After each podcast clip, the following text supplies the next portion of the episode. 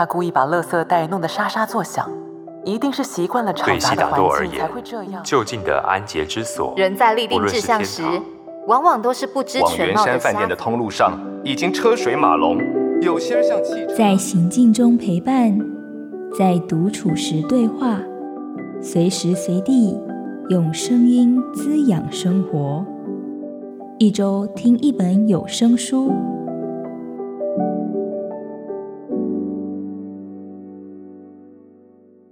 欢迎收听由静好听制作的一周听一本有声书，我是静好听产品企划云野。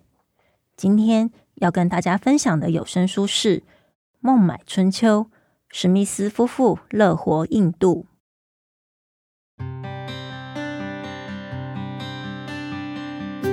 在进入静好听参与制作有声书之前，我曾经是个旅游书的编辑。很喜欢跟着作者的稿子神游不同的国度，每次呢读到对当地人文历史、特殊民情风俗的描述，都有一种大开眼界的乐趣。《孟买春秋》就是一本读了之后会让人哇一声的印度见闻录。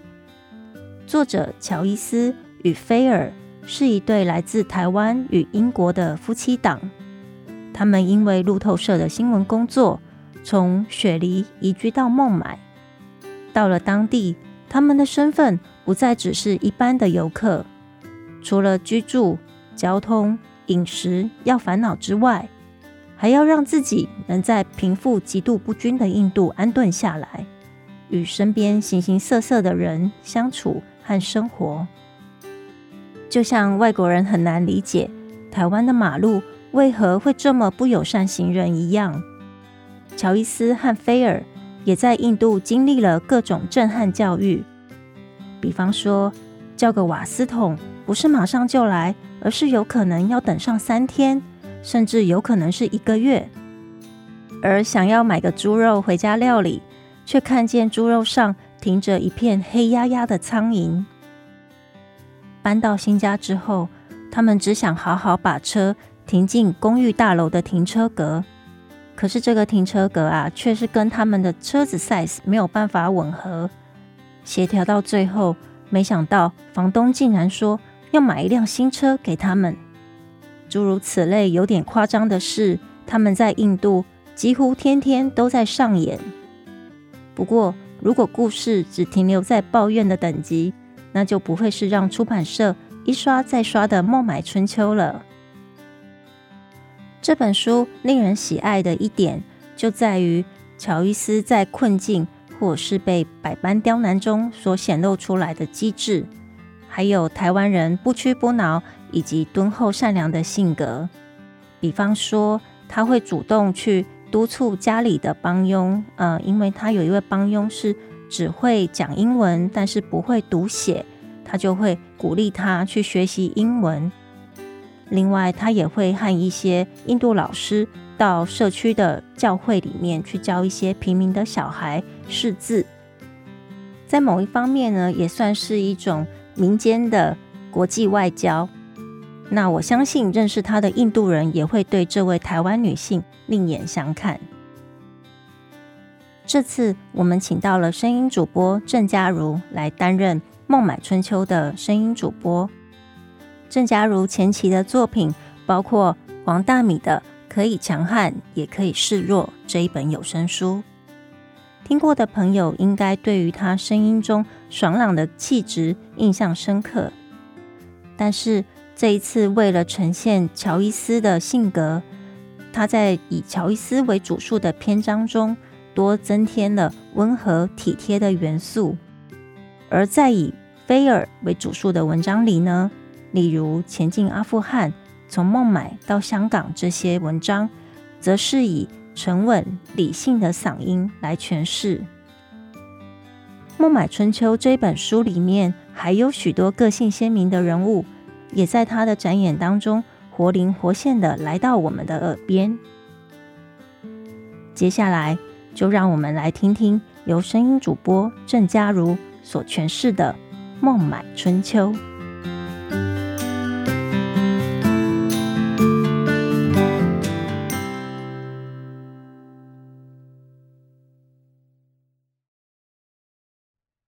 孟买春秋，史密斯夫妇乐活印度，作者乔伊斯·菲尔，玉山社出版，由郑家如为你读书。关于孟买，亲朋好友最常问的就是：很脏吧？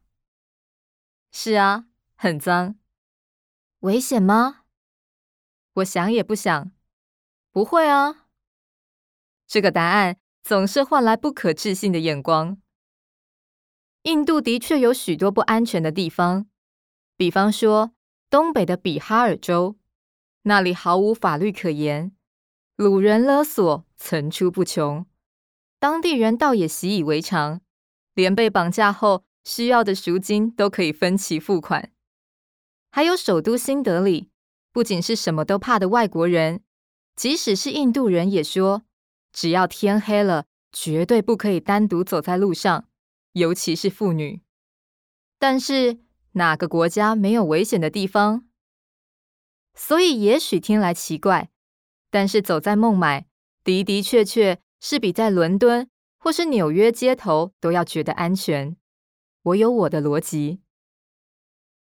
孟买人口超过两千万，平均每平方公里人口远超过两万人。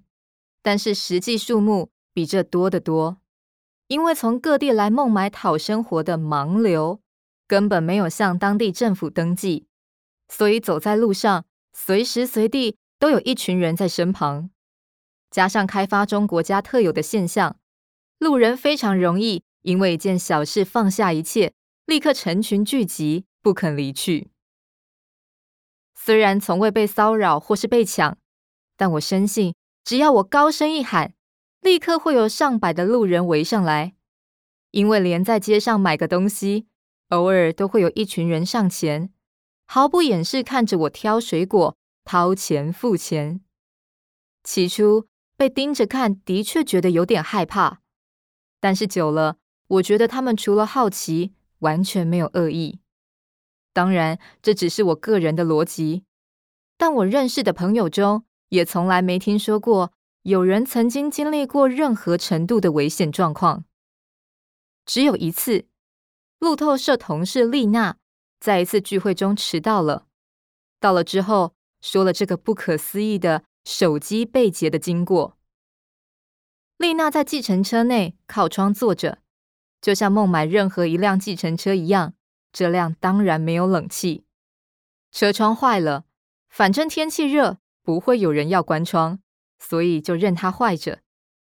丽娜的新手机就这么放在她腿上的手提电脑上，她两手忙着调整随身碟，并没有拿着手机。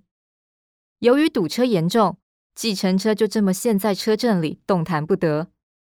忽然之间，一只手伸了进来，把手机拿走了。丽娜放声大叫，司机立刻停车，路人一拥而上，抢手机的。一溜烟不知去向。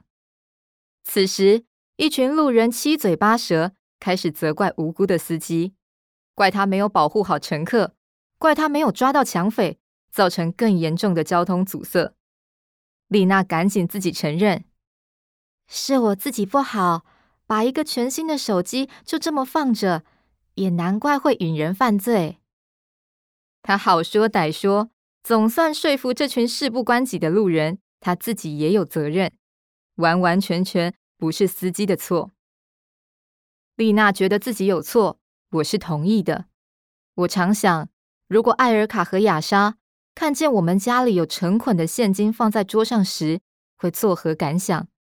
他们得赚几年？如果有一天他们的生活真的陷入绝境，走投无路了，会不会一念之差拿了一走了之呢？我相信他们不会，因为他们在贫民窟里算是中上人家。但是换了别人呢？我们请一回客，喝掉的红白酒远远超过他们一个月的薪水，而我们只是印度有钱人眼中的小老百姓。印度的贫富差距不是我们可以想象的，因此我十分反对有些人故意把现金珠宝放在显眼的地方。试探佣人是否诚实。我认为这是极为不公平的做法，尤其在印度。我们安慰了一回丽娜，吃吃喝喝忘了这回事。此时，另一个同事阿米尔的电话响了，他拿起手机一看，是丽娜打来的。于是，就像电影上看到的画面一样，阿米尔做了个手势，要大家别出声，接起电话。找哪位？所有人的头全都靠在阿米尔的电话旁了。对方说：“我也不知道啊，不过我们找到这个手机，最后一个电话是你的号码，所以我们就打给你了。”丽娜接过电话，说了一阵，把话筒捂住，小声说：“要约哪里？他要马上把手机还我。”顿时，所有男同事的骑士精神，外加宝莱坞幻觉全出来了，七嘴八舌约定到孟买地标维多利亚车站旁的麦当劳见面。挂了电话，丽娜、阿米尔和另外两个男同事出发，三人扮成路人甲乙丙，跟在丽娜身边进入麦当劳。那里人多嘛，比较不危险。出发前还有模有样演练了一阵，要站在哪里，怎么打手势。如何保护丽娜？